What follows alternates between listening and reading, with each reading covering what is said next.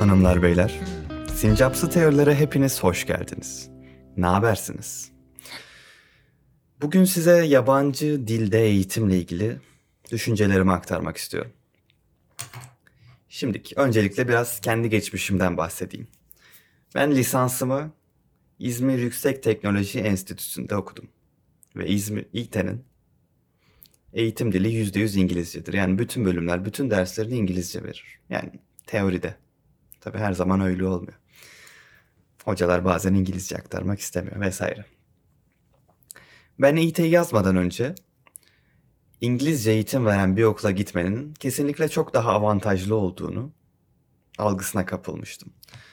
Çünkü hem internette böyle algı var, insanlarda böyle bir algı var. Aa İngilizce okuyorsun daha ne işte. Yani sanki mesela Ege Ege Türkçe bir eğitim veriyor. İT'nin İngilizce eğitim vermesi bir avantajmış gibi bakıyoruz. Bence bu tam olarak böyle değil. Zaten öncelikle başka Avrupa'daki birçok okul, çoğu ülkenin çoğu okulu kendi ana dilinde eğitim veriyor bildiğim kadarıyla. Bunu araştırmadım, yanlış olabilir ama bildiğim kadarıyla öyle. Çünkü düşününce kendi ülkenin bir dili var, resmi bir diliniz var.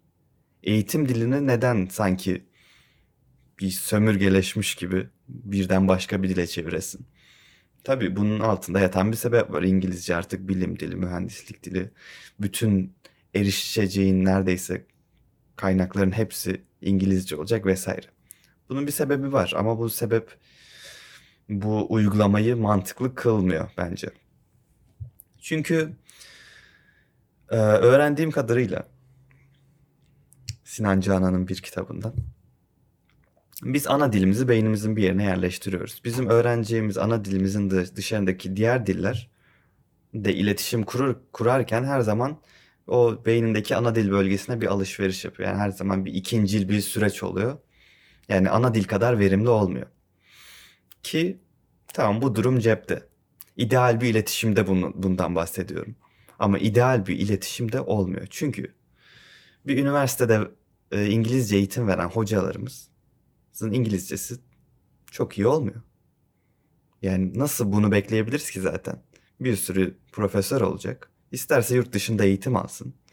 İngilizce anlatım yeteneği çok iyi olması beklemek biraz fazla ütopik. Ki Türkçe Türkçe bile çok iyi anlatamıyorlar. Türkçe çok iyi anlatamayan hocadan İngilizce çok iyi anlatmasını mı bekleyeceğiz gerçekten? Zaten düşünsene.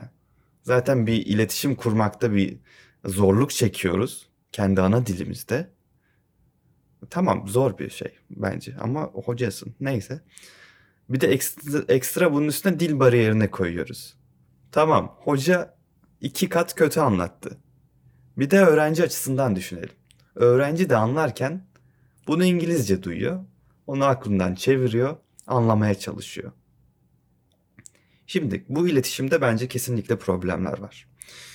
Başta e, okula yazarken de yani zor olacağını, bu durumun biraz zorluk yaratacağını düşünüyordum. Fakat bu zorluk size zorla dil öğretecek ya da bana zorla dil öğretecek ve bu da avantajım olacak diye düşünüyordum. Ki benim açımdan bir tık oldu ama bunun sebebi sadece okulun dili değil. Sebebinde ben de varım. Çünkü buna rağmen hala İngilizcesi kötü olan birçok arkadaşım da var. Ha şöyle. Şöyle dedim de ne diyecektim? Ha bahsetmek istediğim ikinci bir konu daha var. Ee, bunu kendimde çok net gözlemliyorum ve başkalarında da geçerli olduğunu düşünüyorum. Biz bir konuyu İngilizce eğitim alırken öğrendiğimiz kavramları sorgulamıyoruz. Çünkü o kelimelerin anlamını zaten bilmiyor olarak alıyoruz. O ve o kelimeyi olduğu gibi kabul etmeye çalışıyoruz. Halbuki e, o kavramın da bir doğuş noktası var. Mesela onun kelimenin direkt anlamından öğrenseydik, mesela direkt Türkçeden öğrenseydik neden o anlama geldiğini sorgulayacak olacaktık. Yani ikinci bir e, bilgi hafızamıza, hafızamıza bilgi sepetimize atmadan önce ikinci bir süreçten geçmiş olacaktı ve biraz da temellendirmiş olacaktık bilgiyi. Ve bu kesinlikle öğrenme sürecini çok pozitif bir şekilde etkileyecekti.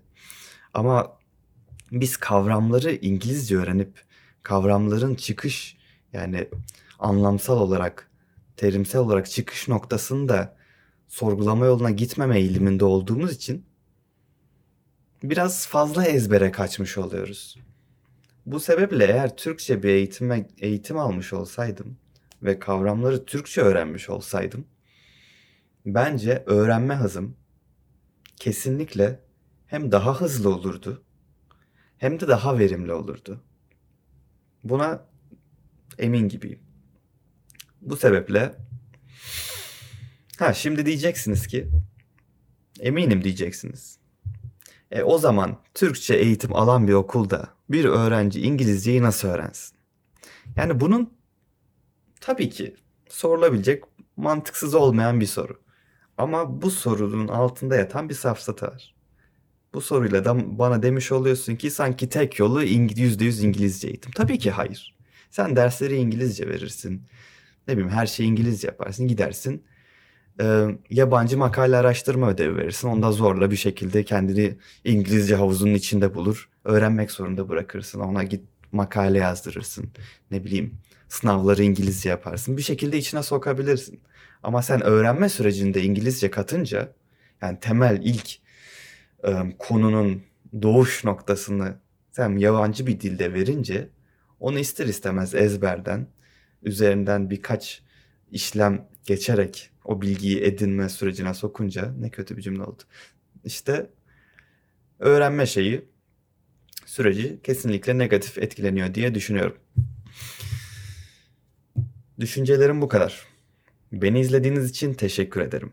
Bir sonraki videoda görüşmek üzere. Hoşçakalın.